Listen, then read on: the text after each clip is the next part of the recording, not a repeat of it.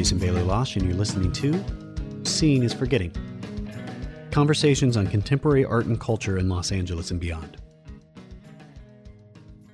Today's guest is Waraire Boswell. I had the pleasure of having him in the studio here a few months ago. He is a business owner and entrepreneur, my tailor, but more importantly, my friend. We cover a wide range of topics within the conversation. One of those things being who he dresses, people like Oliver Stone, uh, Kobe Bryant. He did Colin Kaepernick for the front cover of GQ recently. But the things that really stand out to me in this interview are about what he says about family and community, this idea of everyone lifting everyone else up and having other people support you because you can't do it on your own. He is always sharply dressed and put together in a way that you won't see many others, but his richness of personality and kindness are what really stand out after you get to meet him. Without further ado, here's War.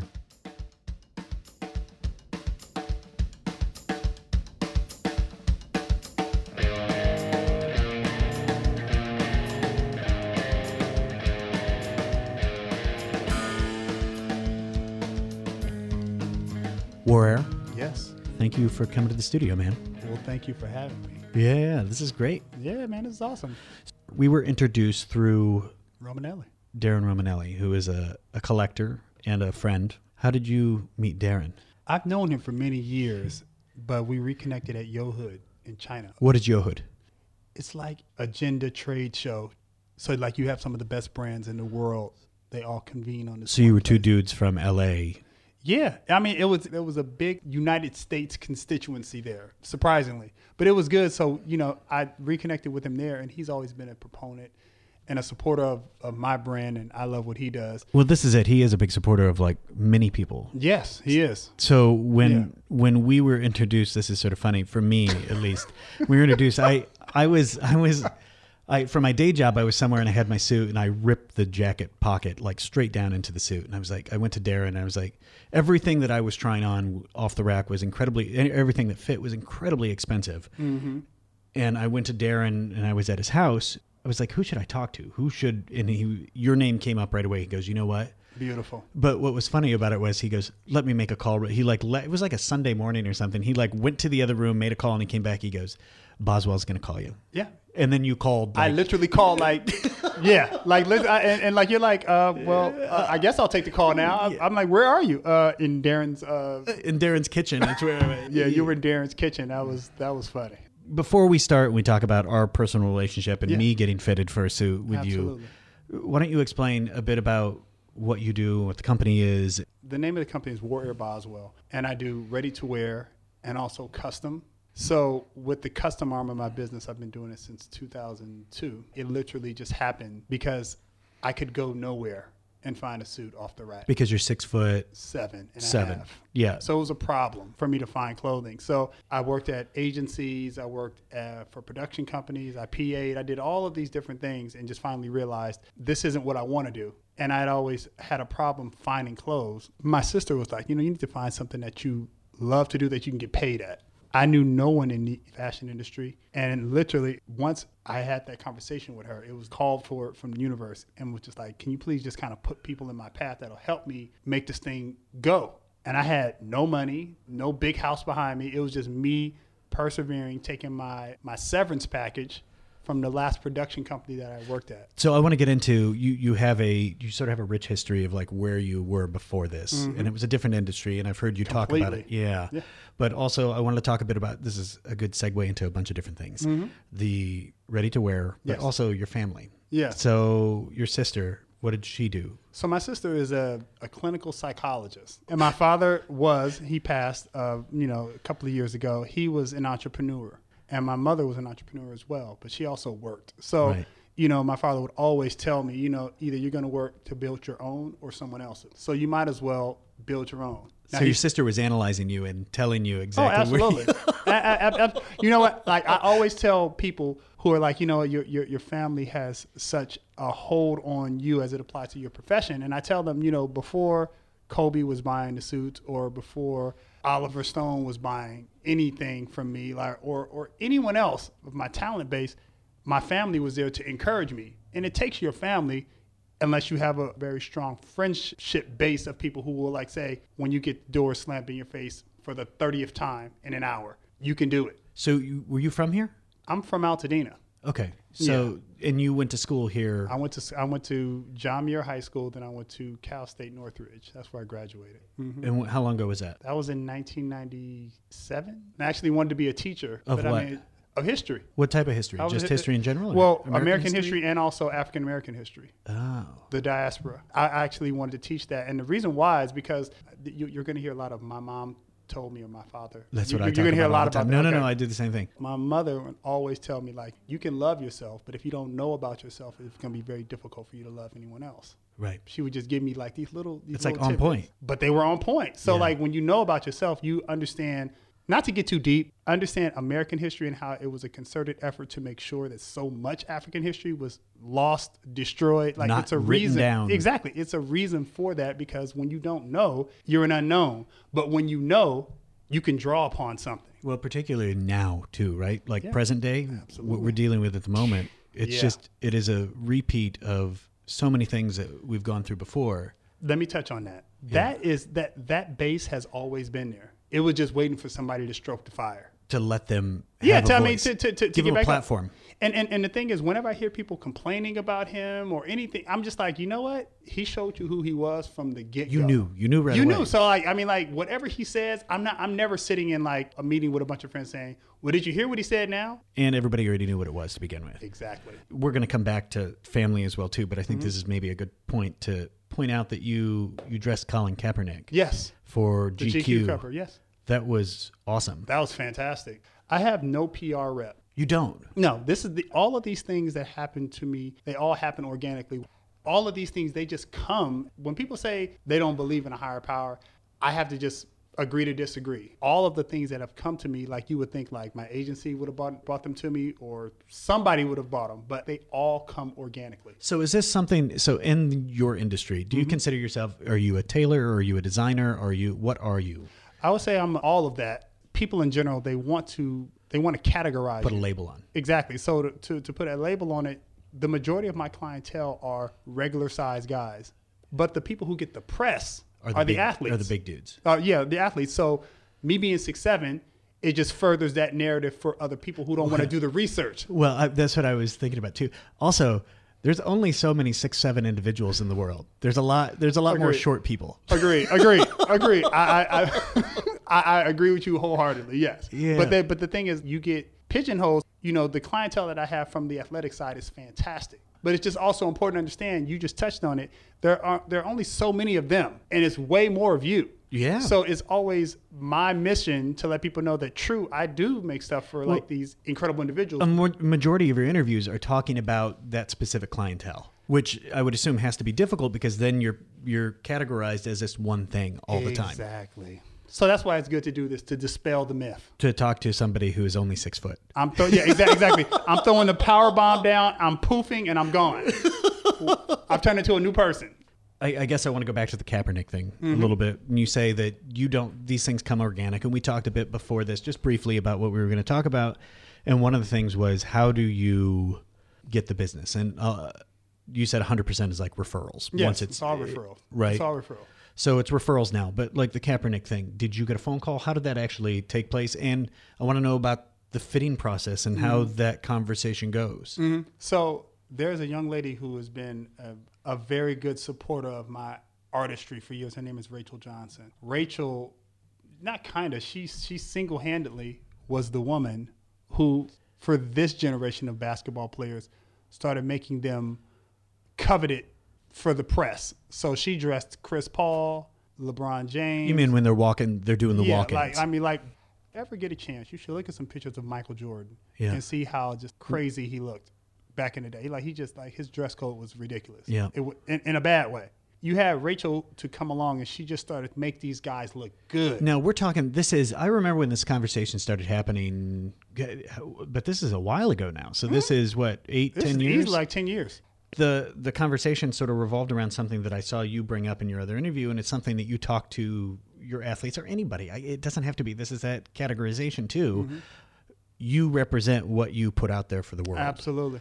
you- you're not just doing it for yourself; you're doing it for the community. So, what I wanted to talk to you about was the community that they're representing to. Can you speak a bit about that? Well, I had the, the, the, the chance to go to the IBM uh, vacation campus in New Jersey, and the NBA holds its rookie transition camp there. And this was the year Blake Griffin was drafted, and I dressed him for the draft. I was talking to the, I mean, like it was James Harden, like they were all in, they were all rookies, and this was before the first check came. So, like, you know, James Harden was in there with a pair of Dockers on. Like, it was just like Yeah. these guys had not They have no money. they, they, they hadn't crossed over yet. It was imminent, right? So I'm talking to them and I'm letting them know there's going to come a time when you eclipse in terms of your career and you're going to want to go into another place. yeah. You're making this much money for this much life. So you have to make sure that, you know, after when your playing days are over, that you've amassed the, the skills that if you want to go and to do something else, you have the skills to do it. Or if you just want to live off your money, you have to make sure that you're investing it properly. Yeah. When I first started talking to these guys, they were just kind of all like, when I'm talking to them, they're kind of sitting like the high school jock would be sitting in history class, like all slouched back, like what the fuck you gonna tell me? But by the time I got through delivering my message, they were like, they were, it was definitely quiet in there. So, what was it that? What was the point of that message that that's rung true to them? what they started to understand was it's cool you may get this money, but there is a laundry list of individuals who are in your place who have money and are broke now. Where are they now? Because they either spent frivolously, believed in the wrong people, or just didn't develop the skills because they like just ticked so many people off that people were just like, you know, once your days are done, you're done, period. And that's horrible because when you look at a guy like Chris Webber, transition, had a great career. Now he's one of the face of the NBA in terms of broadcasters. Like that's an amazing transition. you talk about the percentage of individuals who are in the NBA, and it's a small group of these individuals who come from college and they're already Mm-hmm. pared down. But the number of people who then go out of the NBA to go on to successful careers is even smaller. Very small. It just keeps getting smaller and smaller and smaller. So if you Yeah. can't separate yourself from everybody else, that was my that was the purpose of my conversation. And I think that it, like it rang true to a lot of them.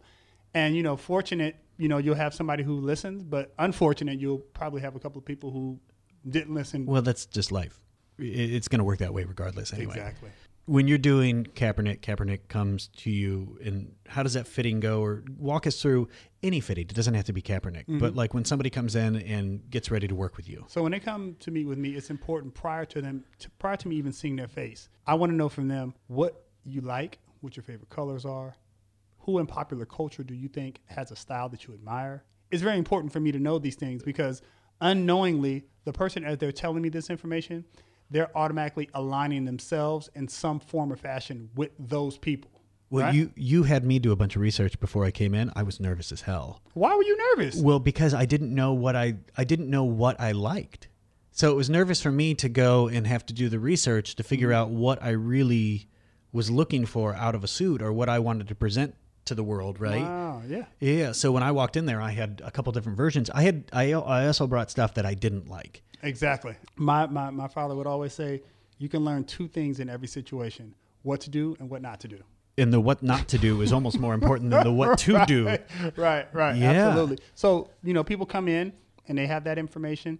That makes the conversation flow that much easier because if you know that the majority of the people that you identify with are conservative, then I'm showing you solids.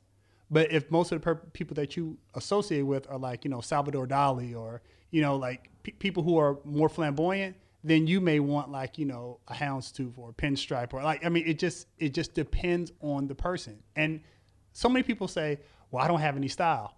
Okay. I never believe that because there's, whenever people say that, they always end up giving me like examples of people with great style That they that they appreciate admire. or exactly. admire. Yeah. So unknowingly, they they already see themselves there. They just don't have the vehicle to kind of get them there, and I, I serve as that vehicle. Well, and I hadn't been in a situation where I was talking to. I've never had someone look at a suit like that and make one for me. Mm-hmm. But I, the way that you dealt with it in that situation, I have to imagine is probably different than than a lot of people. Absolutely. And one of the ways that it was for me that I, I noticed right away is that you let me direct what I wanted in that suit to the point where I was really nervous on that as well too mm-hmm. because I was like I have no idea what I want, but mm-hmm. really I did. Right? exactly. I always say to people, I, I, I give a lot of analogies. You should look at me as your assistant director. You're the director. When you look at a picture of any movie that comes out anywhere on this earth, they never list the assistant director. They only list the director. Right. So I always tell clients, I'm your AD. I'm Yeah. going to make sure it gets to post on time. We're Yeah. going to get through this script, but your name is going on the post. Well, and you don't want to see the suit before you see the person.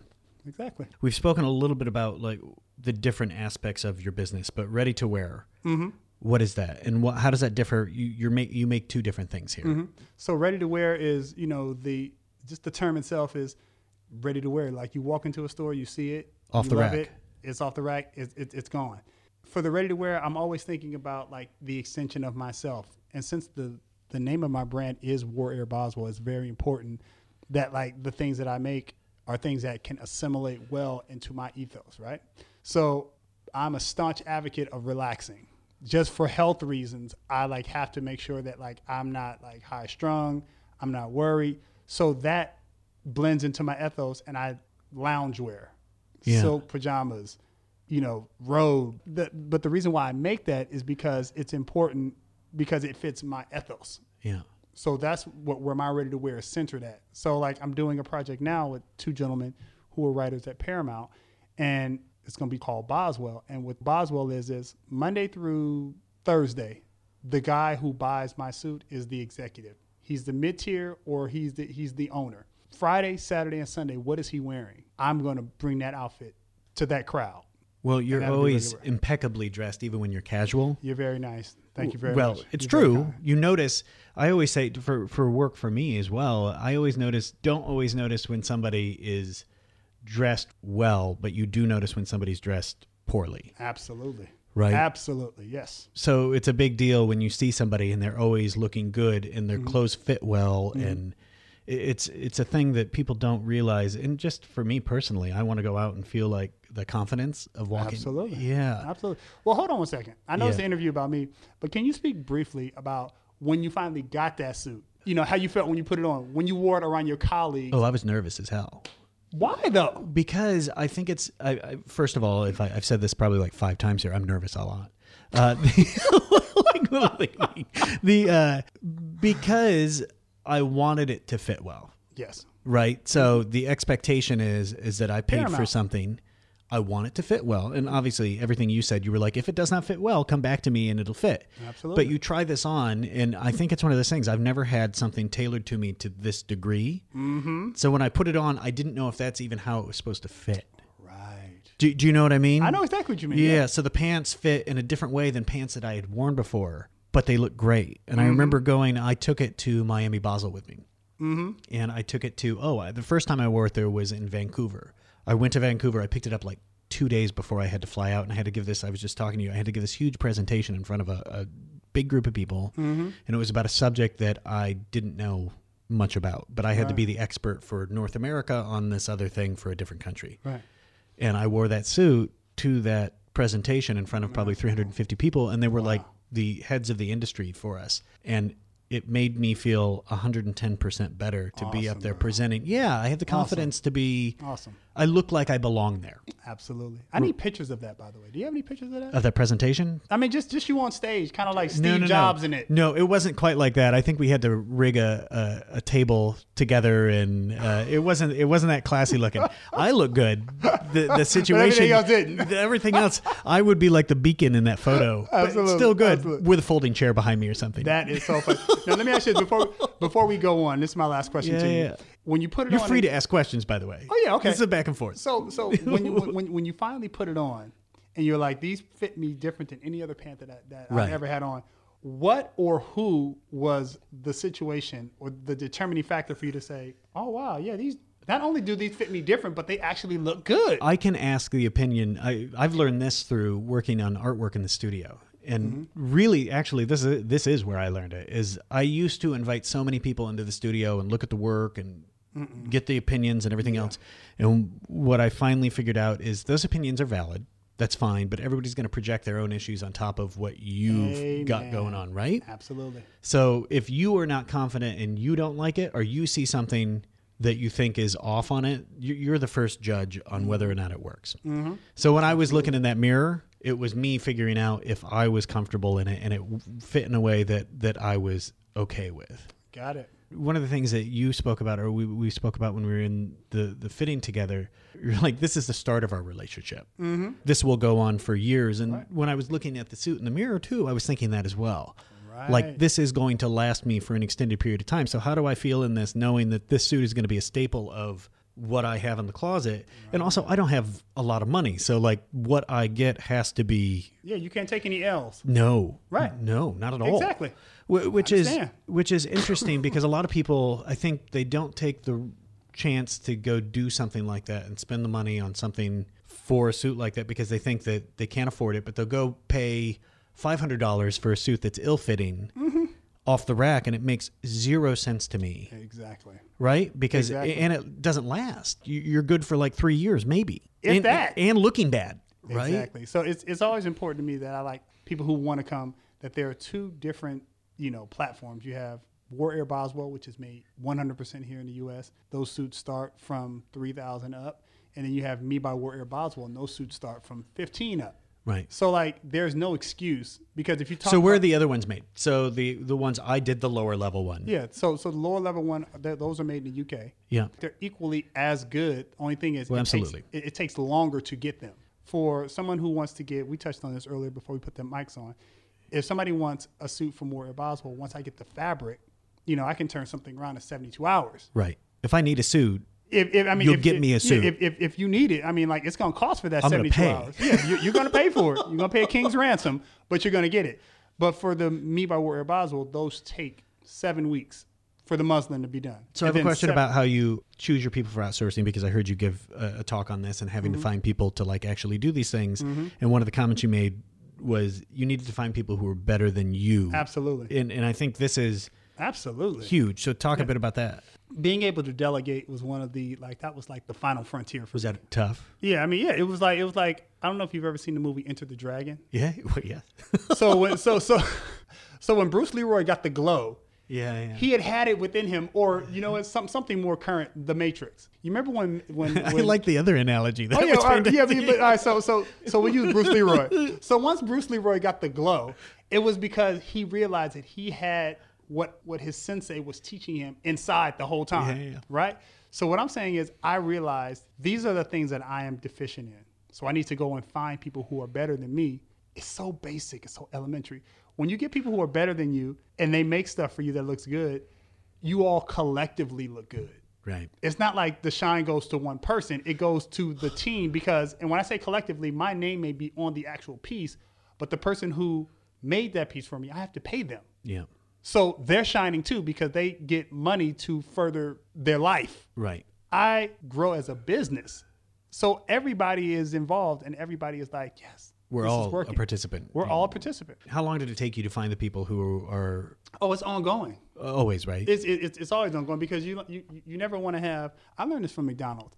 They don't have one person. They have three to four options. So talk a bit about you fitting the McDonald's team, Mm-hmm. the management team, right? Or how, how did this explain that a little So, bit? so, so the whole thing came about. There's a company that works with McDonald's. They're called Way to Be, great company. What are they? What do they do? They do uniforms. For them. Okay. So Way to Be said, would you be interested in doing something for, Mc- for McDonald's? And how did they find you? They found me through my best friend's. You, you, you, got to walk with me now. Yeah, it's gonna be a little difficult. My best friend's wife's son. Oh, really? Yes. So my best friend's wife's son, How old is he? he's like 13 now. But his father, his father has a brother, and that brother is a CEO at Way to Be. That's why I said you got to walk yeah, with me but the because lot connection of. is yeah, but it's there. It's it's just it's so how did how did they connect you with? How did he know about you? how did I my, mean, through the friends, but did he see some of your your? Well, I mean, well, he, he naturally did his research, but but but the young man was like, "You all need to check Boswell out." The grown man is talking to his ex sister in law. Yeah, yeah, yeah. And he's saying, "Uh, you know, I'm working on this new thing. It, it's it's crazy. I'm working on this new thing, and I need I, I'm looking for a designer." And this little boy overhears the conversation and says, "Oh, you all need to check Boswell out." And that's how it happened. Isn't that crazy? Yeah. I mean, this stuff it comes The way it comes. Yeah, it just you can't force that stuff. It's the same with art. Mm-hmm. The situation you put yourself in, you can. You know what you can do. You can make sure that you give yourself every opportunity to succeed and mm-hmm. put yourself in a position to be successful, mm-hmm. but you can't force opportunity like that. Absolutely. Hollywood, it's funny, everybody talks about this, but Hollywood is a perfect example of that in like many, many forms. Mm-hmm. That brings me in a different tangent. I don't want to lose McDonald's. So, talk mm-hmm. a bit more about how the McDonald's thing went So- about and what it is. I was commissioned to redesign the uniforms for the, the crew and the manager. All crew. Yes, all crew managers. As, a, as an owner of McDonald's, you get the choice to choose between two different platforms my platform and, the, and, and their other platform. Does yours cost more? No, they're both comparable in price. They look good. Yeah, they're, they're fantastic. See, the thing is, when that thing was released, and when I say thing, I'm talking about the McDonald's. How long ago was it? It's been three quarters, so nine months. Okay. A lot of people were talking about the colors and how they were dark and, you know, The grays blah, blah, and- blah. yeah, right. So, what I had to tell people was when I first started off with the project, when I went to go and pitch it to the executives, I had all these lofty color goals. But what people don't understand is that you're not working at Disneyland where you're not working with food. You're Like, going to get it messy. you're working with special sauce. you know what I mean? You're working Yeah, with yeah. ketchup. You're working with you're working with tartar sauce. You're working with soda. You're working with grease. You're working with all t- all of these different substances that pop and can fall on you. So if It- you have a yellow shirt on and you drop some ketchup on it, you're gonna see that like that. And you can't wear it. Like, it's stained. It's Exactly. like you got to wear it long term. Exactly. So what a lot of people don't realize is that when you do a uniform for McDonald's, if you own a McDonald's, it's a line item. You have to pay for it. So if I'm paying for anything, I want to know ROI. What is my return on investment? So, how long does an outfit like that last typically? Do you know? it, it lasts as long as the person takes care of it. So when people understand the lens in which it was you developed, design based upon the business that you're, yeah. there you go. When when they understand those those valuable points, then it's like, oh, we understand now. Is this something you do again? Did you enjoy it, Absolutely. the process? Yeah, I enjoyed it. I mean, it was a lo- it was a very long process. How how long does that take? like a year. It was like no, no, it was like two years to cultivate it and bring it to fruition. Yeah. You know, you're dealing with a, one of the biggest corporations in the world, Nothing's going to move fast. so it doesn't move fast like the Queen Mary. It's not like a little, you know, like a little rowboat. You were a part of Hollywood for a while. Your Mm-hmm. Yeah. job before you were doing this was working for talent agencies. Uh, Yeah, I worked at yeah, I worked at William Morris and United Talent. So what were you doing there? So I was in the training programs. And what is that? So a training program is pretty much where talent agencies get you at the cheapest labor possible. So you basically like an intern. yeah, pretty much. But you're learning the business. You know, You should be thankful for that. well, I mean, the thing is, the thing is, I am thankful for it, and if I had the chance to do it over, I would probably do it the same way because you just got, I, like, I got a chance to meet so many different types of people. Like what? What do you mean? When when you work at an agency, whether it's virtue or vice, you can find it.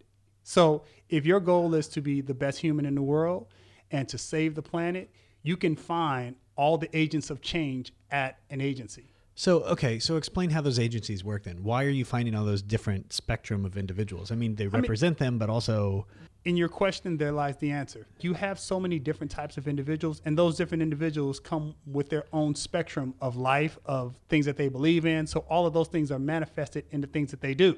But I've got to assume that as a you don't have the choice to select the individuals you want to participate with all the time. I mean, if if, if you become an agent, yeah, you Yeah, can. but like at your level when you were in there as a trainee, either you're just dealing with whatever you're dealing with. I'm dealing with whatever, whatever I'm dealing with. But when you are in any class at an agency, the people that you're in the mailroom with, some become agents, some leave and become managers, writers, like a family tree, or like one of those, you know, you, you you've seen those FBI shows where they show like an Italian family. Yeah, and then they- the, the crime syndicate yeah, goes down. like like it's it's it's just like that. You meet all of these different people who go off and do their own things.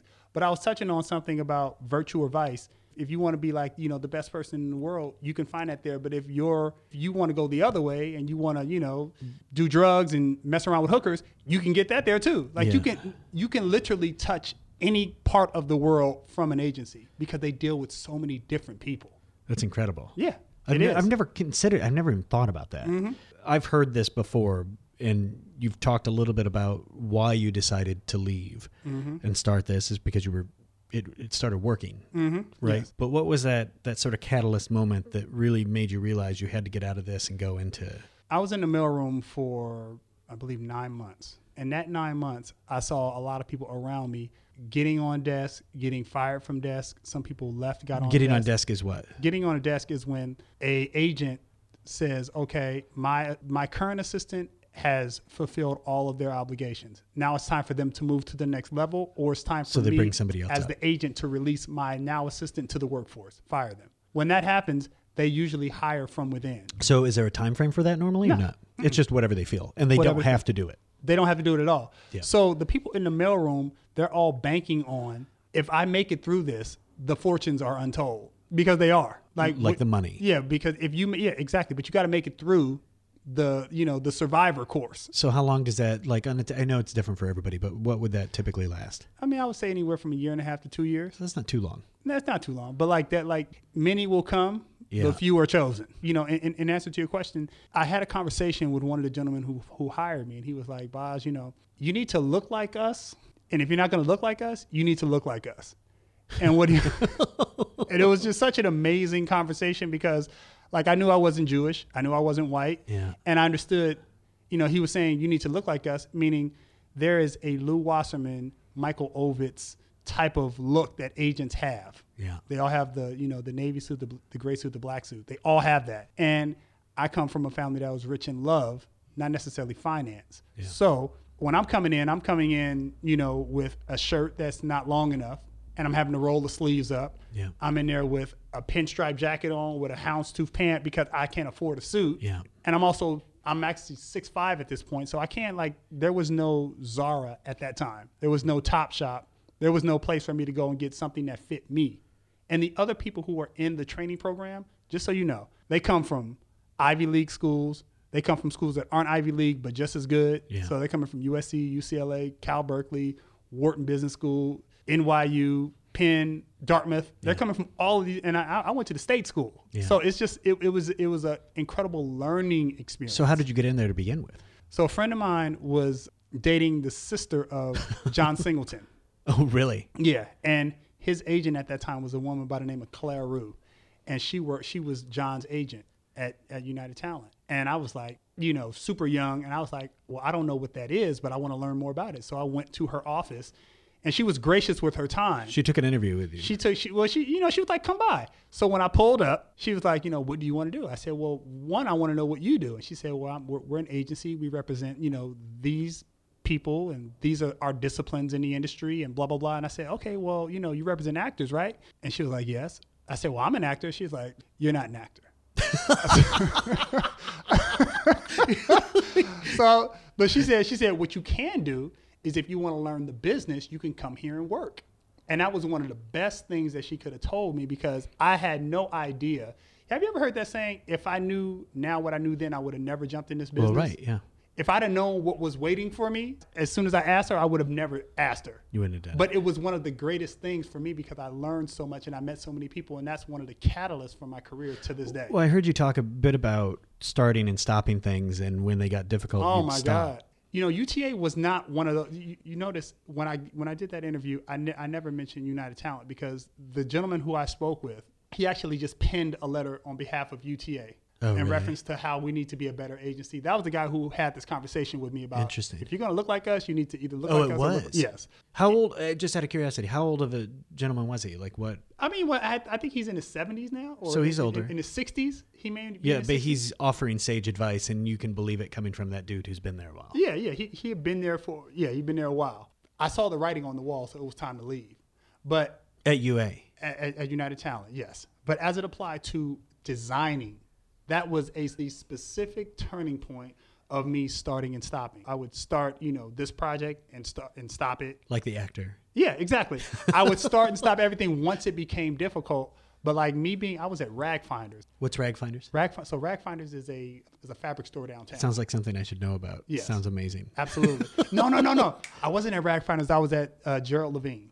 And is that the same thing? No, Michael Levine. Michael Levine. Same type of thing, or what? So Michael Levine is a is so Rag Finders is like a jobber. They're like it's a big warehouse full of fabric. You just go through and you start looking. Exactly, exactly. But Michael Levine's is a smaller fabric store that has like zippers and buttons and Oh, okay, yeah, fabric as well of all of all types. So I was there and I was just looking around. I was having a panic attack, but it was a panic attack for only me because nobody else could tell. But Yeah. like I was just having this right in the middle of the store, and literally it was like, if you walk away from this, that's it. And you were making the clothes at this point. I was making clothes, but it wasn't like At this point, I'm to my last, you know, couple of hundred dollars from my severance. I don't have any like prospects. It was real. How old were you? I would say I was like mid 20s. You're like a kid still, right? Like Yeah. I, I think about mid twenties as being like a kid because Yeah. it's. I just didn't. For me, mm-hmm. I didn't have my shit figured out. No, I didn't. I didn't have my shit figured out either. But the thing was, I had responsibility, Yeah.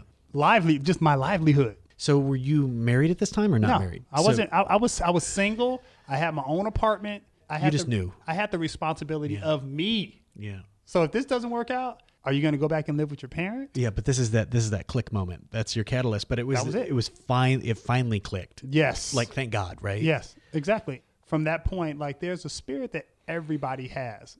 It's just a, a matter of are you in tune with it. When you go to do something, that spirit says you should do that right now, or there's a voice that says, you know what, Losh, maybe you shouldn't do that. No, that's totally true. we I- all have this. and when I ignore that voice, I get in trouble, and I tend to ignore, ignore it more often than I- yes, and we get crushed, and we get crushed. That spirit was talking to me during at that exact. And you moment, listened. and I listened.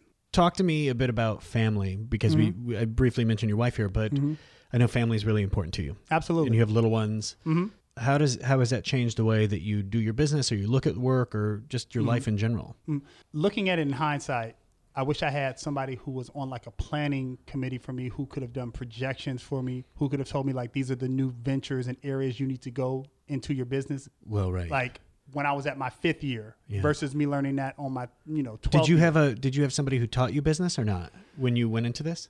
no I mean like like you know like like I said my my my father was an entrepreneur but like he didn't go to like you know He doesn't have the background to tell Yeah, you like- specifically what you should be doing no doing not in this like industry. no no no no. So it was it was just a matter of me learning it and also me affiliating myself with people who had that knowledge.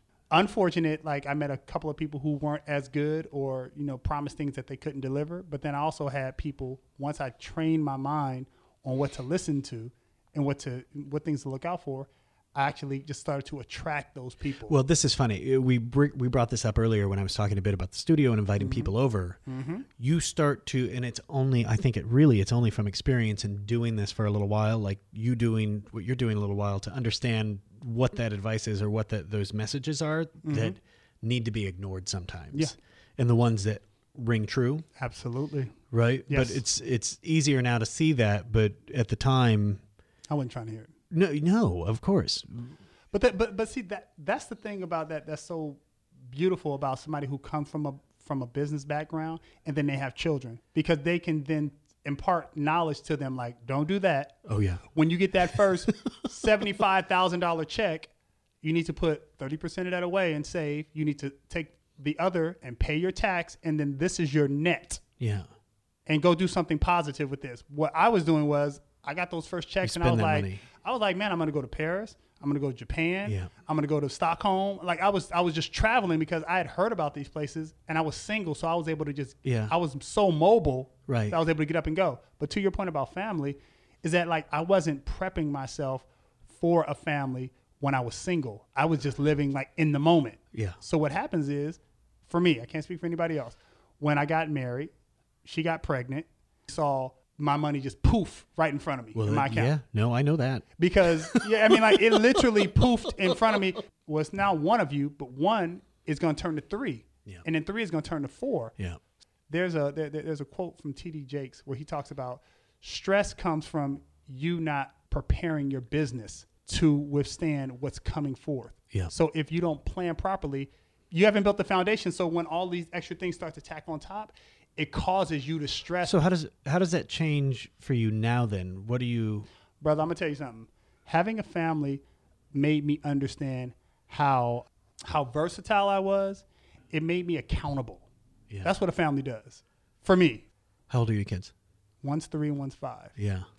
and one he's gonna be the one who's five is gonna be six on the 22nd of this month. Oh, that's amazing. It's like they have to eat every single Yeah. day. You got to pay that health insurance. You got to pay that. You got to pay that, that that school note. Yeah. You got to pay for that house. Oh my gosh. We're fortunate to live in Los Angeles and actually own a house in Los Angeles. Yeah.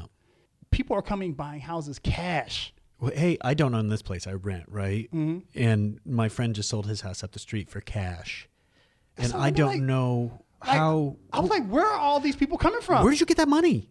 like, how- And How listen- do you? I'd be priced out of this neighborhood if they redid my rent here. Listen, listen. We live in a, a, a historical neighborhood called the Historic Adams District, which Yeah. is like really like it was named by Curbed to one of the one of the most uh, up and coming neighborhoods in Los Angeles, right? Yeah. So the median cost for a house in that neighborhood is about six hundred and eighty-five thousand, Yeah. right? So people are coming with two hundred thousand dollars over asking, paying cash To get it.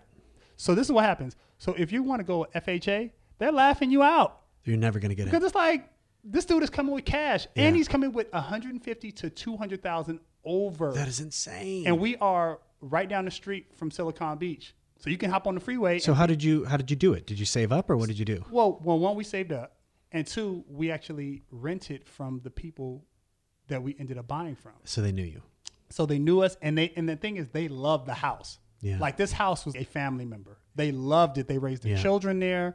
Their children went off to college, and they had a love for the for the house. Is it the house that you were renting or not? You were It, renting. it, it was the house that we were renting, and and, and we bought it. Yeah. And and the guy was just like, you know what, we're ready to sell now. He's a professor at USC, and this is a very interesting story. I'll just give you. yep. No, notes of it. please. Yeah, yeah, absolutely. So he's he's a professor, and every uh, every semester I go and, and, and give a talk to the, in, the the incoming freshmen at USC Yeah. about business and what I do and blah blah blah. So every time I would go, I would always ask him. I say, you know, Tim, are you ready to sell yet? He would always be like, so he knew you were interested. yeah. He'd be like, no. But No. this, but you know what? That is the same thing. You're putting yourself in a position to succeed because Mm-hmm. you're letting them know you're you're there. You're present. Now, I'm, I agree with that 100%. But at this point in time, I was at a low point financially. You wouldn't have any money to pay for it, even if you. I was at a low point financially, and he came and said, "You know what? I'm ready to sell now." And I was like, "Okay, cool." He's like, "No, no, no. We're ready to sell like today." And I didn't know how long the process was. Oh. So he's like, "It's going to take like a month or two for us to get all the paperwork done. So we're going to start now." And I'm telling you, when I talk about a higher power, a higher spirit, we were able to use the money we saved and also go to our friends and family to help. and cobble that money together and get that house. When you say it takes a village, it took a village. But you know what? This is so. That's such a good point because you are incredibly successful. Mm-hmm. You have this business that is, but you had to do what everybody else has to do to put this together to make it work. Exactly. And so many people look at this and think that it's not possible or that. Mm-hmm. But everybody is in the same boat. Not everybody. A lot of us are all in the same in boat. the same boat. And the thing that's so interesting about like when, when, when you think of Los Angeles, you get 355 days of sunshine. Sometimes you may get 360. yeah.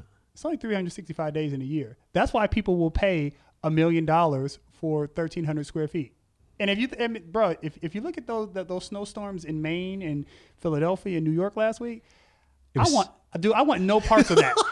I want zero parts of that. It was bro. like 74. no minus.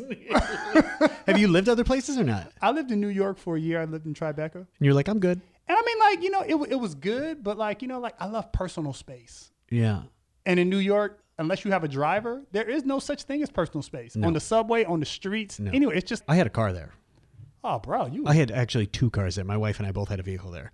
I'm are from, you serious? Hell yes. I'm from Iowa, man. There ain't no way that I'm not being able to get out of that city as soon as I want, when I want.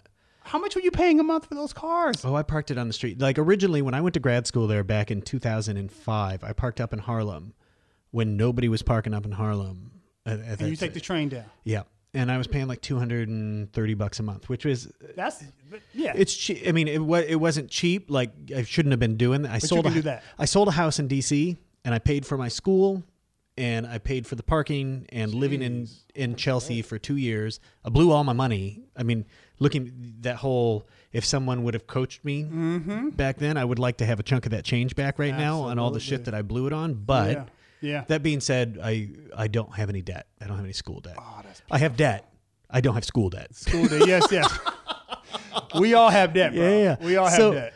So what what uh what's going to happen with the company in the future? Like what do you So- you got this new thing going with the the partners? Yes, the ready to wear is one aspect, but the custom is so great because retail by and large is very rickety right now. It's- like big box. yeah, it's, it's just it's just very it's it's unstable for me, and you know like I have friends who are excelling in the ready to wear market, but they also come from families that own like property and they, like they have things that they can leverage upon. Okay. I, I I said this to you earlier. I can't take any L's. Yeah. I don't think anybody could take an L, Yeah. but I specifically cannot take L's to the magnitude of 200,000, 500,000, That's a chunk of change. 700,000. It put you out of business. It'll put you out of business like that. And if that puts me out of business, that affects so many other things like my family life, our home, all of that. So I'm focused from another plan of I'm a vendor for the United States government. You are. So I'm going after like contracts yeah. like I said, I, I landed the McDonald's contract. So like I'm looking to do things more so in that space. Yeah. And then also with Boswell, that's a ready to wear platform that will be pre-sold. If people don't buy it, I won't make it. And it's just as simple as that. So I'll so I'll deal directly with my customers. Do you sell B2B. online only or not? For my ready to wear, I sell it at American Rag and I sold a couple of other places, but the majority of my business right now has been business to business. And that's been the most reliable for me because when somebody places an order, they pay for it. Yeah. You don't have to build a, a structure and leverage yourself. No, Because, because, a lot of that stuff is leveraging a lot of money in the anticipation that it will that it will come back. turn profit, right? Exactly. And like some people get caught with, you know, whenever you go to like a sample sale, like you go and see like, you know, 300 pieces of this turquoise pair of pants because they made it because they tried to follow a minimum and didn't sell any of it. So how do you, when you're looking at finances and, and that type of thing, do you have a certain amount of money set aside for like when you know you have to get fabric or something? Absolutely. Absolutely. So, so you keep that as a base for every month. Absolutely. I, well, I, I- keep it as a base for every order for for custom for ready to wear. Since it's pay to play, I would make the pieces. I would shoot the pieces, tell a beautiful narrative. So the money is not being spent on so much the manufacturing; it's being spent on marketing. Okay. So I would tell a beautiful story, and then I will put these things up and pre-sell them, and say we're going to pre-sell these for the next three weeks. Whatever we sell in the next three weeks, that's it. After we close after the three weeks, we see what. and that's to only of. your online clients, the people who have subscribed to like what you're doing Yes. on, and you have a set group of people that Yes. are reliable customers that go and Yes. do that buy. I do. Now, this is the most important thing. I've seen people who do way less than I do, and they have like 500,000 followers. My like my base is very organic. But I they're would- real. Beyonce had this thing called the BeyHive, Uh-huh. and her BeyHive is like real. Like the people who follow me, they're staunch supporters of Yeah. what I do, and they want to know when stuff is coming out, and it's very authentic versus having 500,000 people that I don't know. Dude, I'm not going anywhere else ever. I'm, Well, I'm like a that. client for I life. No, that. I feel I that way that. Yeah, because of you. the experience Thank I've had and the way everything works, but also the friendship Absolutely. over even over a short period of time. It's very Absolutely. nice. Like Thank I wouldn't go anywhere else. And a lot of people like that, to have that experience. like to have that experience. Thank you for taking the time. To Oh, bro, thank you for having me. come on, this is great. Hopefully, this is one of several. Hopefully. I would hope so. Yeah, yeah, yeah. Thank, Thank, you, dude. very much, and thank you for all the people who are listening. Yeah, absolutely. Absolutely.